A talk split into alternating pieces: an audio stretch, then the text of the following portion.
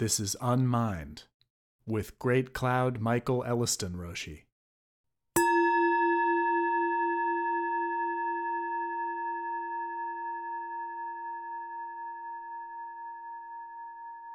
Designing a Zen Worldview.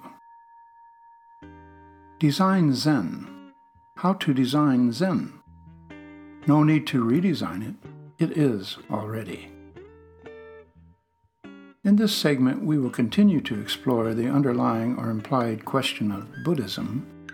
What is your worldview, exactly and in detail? And how can you mount challenges to it? Again, there are multiple dimensions or spheres of influence to our world, namely the personal, social, natural, and universal.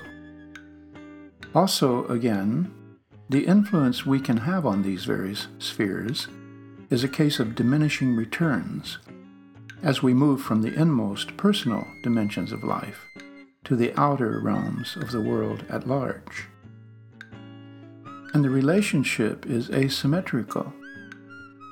The outer dimensions can have a disproportionate effect upon the inner. Cases in point include mass shootings in the news again and looming climate disasters. Did you ever notice?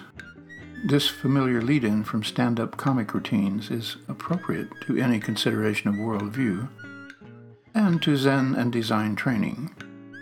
It is often the things we don't notice that trip us up or get us in the end. Leaders of guided meditation, which Zazen is not, will often use an expression such as, Notice that your anxiety triggers physical sensations in your solar plexus. Then they suggest what to do about it, such as hold that feeling, etc. There is no real problem with this approach for newcomers, depending on the practice experience of the person doing the guiding. But once one has been practicing meditation for some time, such guidance is not only not needed, it can be downright aggravating. We don't need to be led by the nose to enlightenment. In fact, it is probably guaranteed to get in the way. Zen recommends unguided meditation with minimal instruction, and that mostly on the physical plane. Mental discipline will develop on its own eventually in the most natural way, as body and mind cannot separate. Worldview can evolve, but does not need to be guided. Is your worldview accurate? The Eightfold Path lays out three constituents of daily practice right wisdom, comprised of right view and thought, right conduct, meaning of speech, action, and livelihood, and right discipline in effort, mindfulness, and meditation. The first two form the axis of wisdom between our view and understanding of the reality we face. The second is the outer person, whose conduct is witnessed by others. And the third is the inner person, those things about us, good and bad, that may be hidden from the world.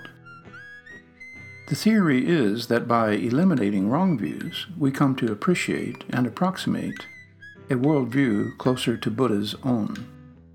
This would then amount to the quote, right view of reality, meaning one that is all inclusive not self centered, and characterized by a balance of compassion and wisdom in our interface with and reaction to the four worldly spheres. The path is thus a comprehensive outline or plan, a model of manifesting Zen in daily life. Buddhism's related teaching of the five skandhas, or aggregates of clinging, beginning with form, proceeding through sensation, perception, impulse, and finally consciousness itself, offers a complementary, complete model of sentient awareness.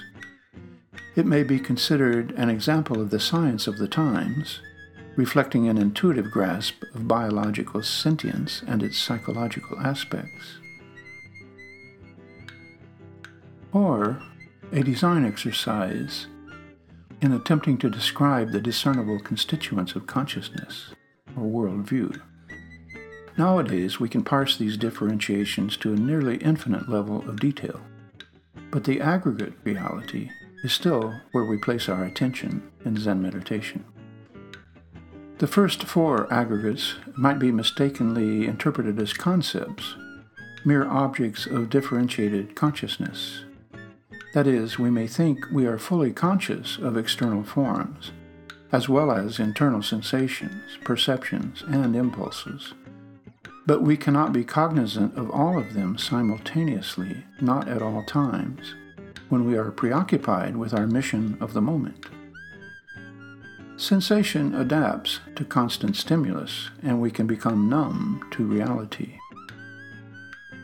The world is too much with us. Shout out to William Wordsworth. And our adaptive reaction reflects the central line of his brief poem For this, for everything, we are out of tune. It moves us not.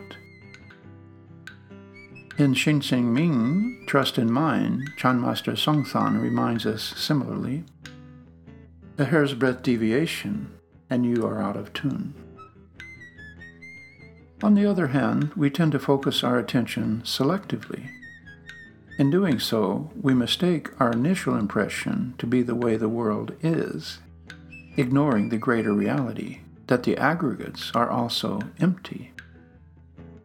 This notion of emptiness, a translation of the Sanskrit shunyata that may create as much confusion as clarity, is one of the most troubling for students of Buddhism and Zen. Without going into book length, perhaps the shorthand of comparing the non duality of form and emptiness to that of matter and energy may give us the modern equivalent of the intuitive conception of 2,500 years ago. Form is that aspect of our worldview that we can perceive and conceive, its appearance as the material world. And emptiness is that invisible, energetic reality underlying the form or matter. Science and Buddhism come to the same conclusion that both things can be true at the same time. We learn our worldview partly through agreement with our peers as well as parents, teachers, and others, unfortunately, including politically motivated ideologues. This may account for most of the mental objects of indirect conception that retroactively affect our direct perception. The extreme amplified as traumatic memories, leading to PTSD. Tribal members tend to share the same worldview as well as the same language, as do citizens of modern nations. But when it comes to sensations and perceptions that are not broadly shared by the larger community, we must resort to our own means and develop an original conceptual framework and language for them. This is characteristic of Zen. We all have to reinvent Zen for ourselves, for it to become real in our lives and to have any significant effect on our direct worldview.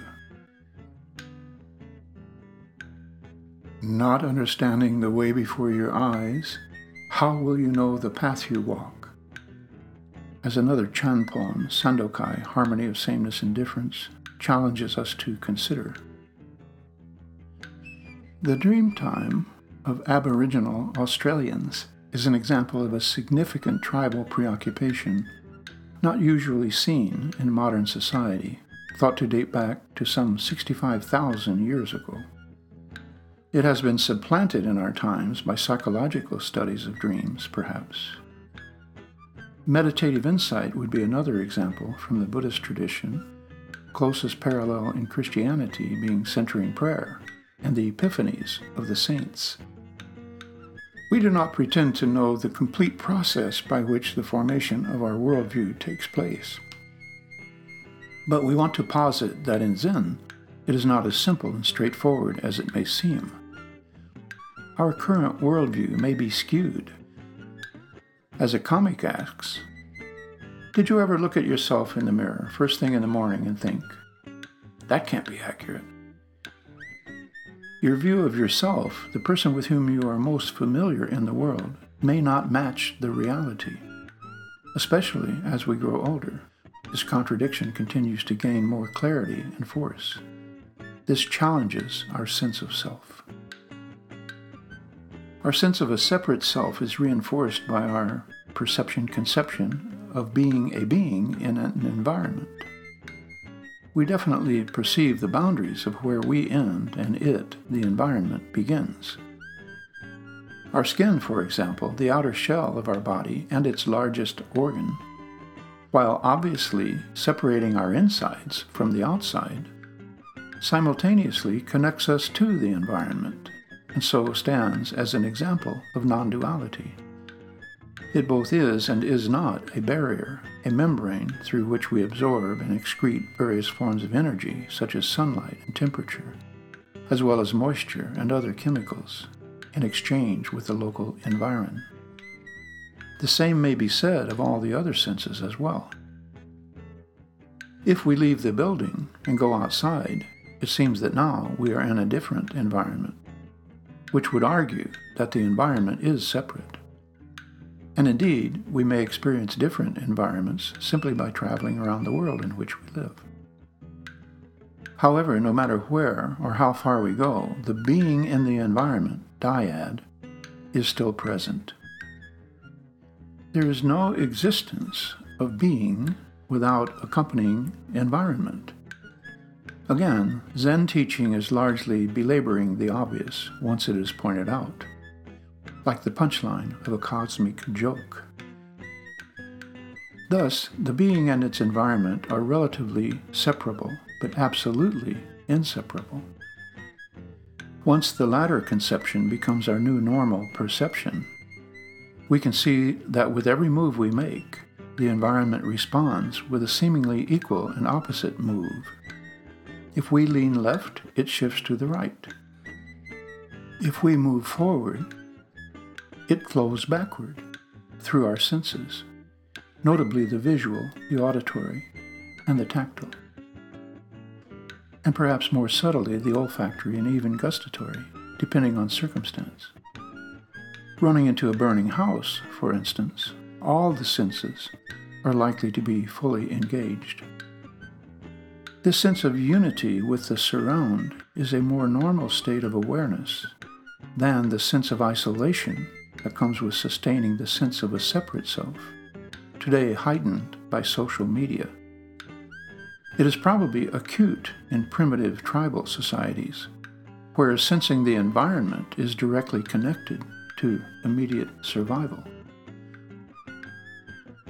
So, what does all this Zen stuff have to do with design? Personal, social, natural, and universal spheres of existence cannot be separated, according to Zen, nor can they in terms of design. We are challenged to design our life and our world in such a way as to optimize the positive influences we have on the surrounding spheres in which our personal world is nested, and to minimize the negative effects that we have on them and that they have on us the media, materials, and methods by and through which we actualize our plan in order to achieve and maintain this design intent vary by the individual, the context, and over time.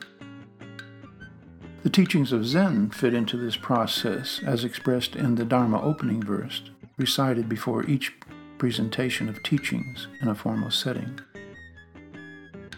The unsurpassed, profound, and wondrous Dharma is rarely met with even in a hundred thousand million kalpas. Now we can see and hear it, accept and maintain it. May we unfold the meaning of the Tathagata's truth. The verse is relatively self explanatory. The vast time span indicated may sound discouraging until you come to the phrase, now we can see and hear it. Meaning both now is the only time it is met with, but also, thanks to our good luck, we can look and listen to someone expounding this teaching. The accept and maintain it part puts the onus on us to make an attitude adjustment of acceptance if we find we are resisting as usual. And if not, to maintain the teaching for the sake of ourselves and others. Thus, the realm of self awakening and awakening others invariably holds the mark of realization with nothing lacking, and realization itself is manifested without ceasing for a moment. As Master Dogen asserts with his usual unshakable confidence. Seeing and hearing the true Dharma, another vintage Dogen expression, relies on this mark of realization which is the crux of the matter of awakening to the truth, whether on the personal or social level.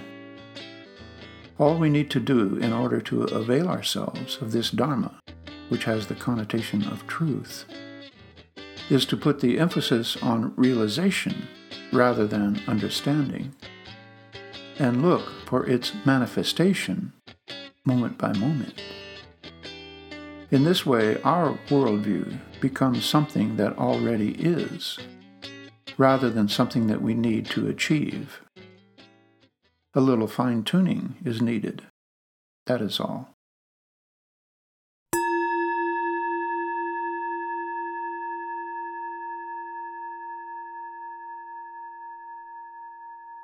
Unmind is a production of the Atlanta Soto Zen Center in Atlanta, Georgia and the Silent Thunder Order. Find us on the web at aszc.org. You can support these teachings by PayPal to donate at storder.org. Gasho.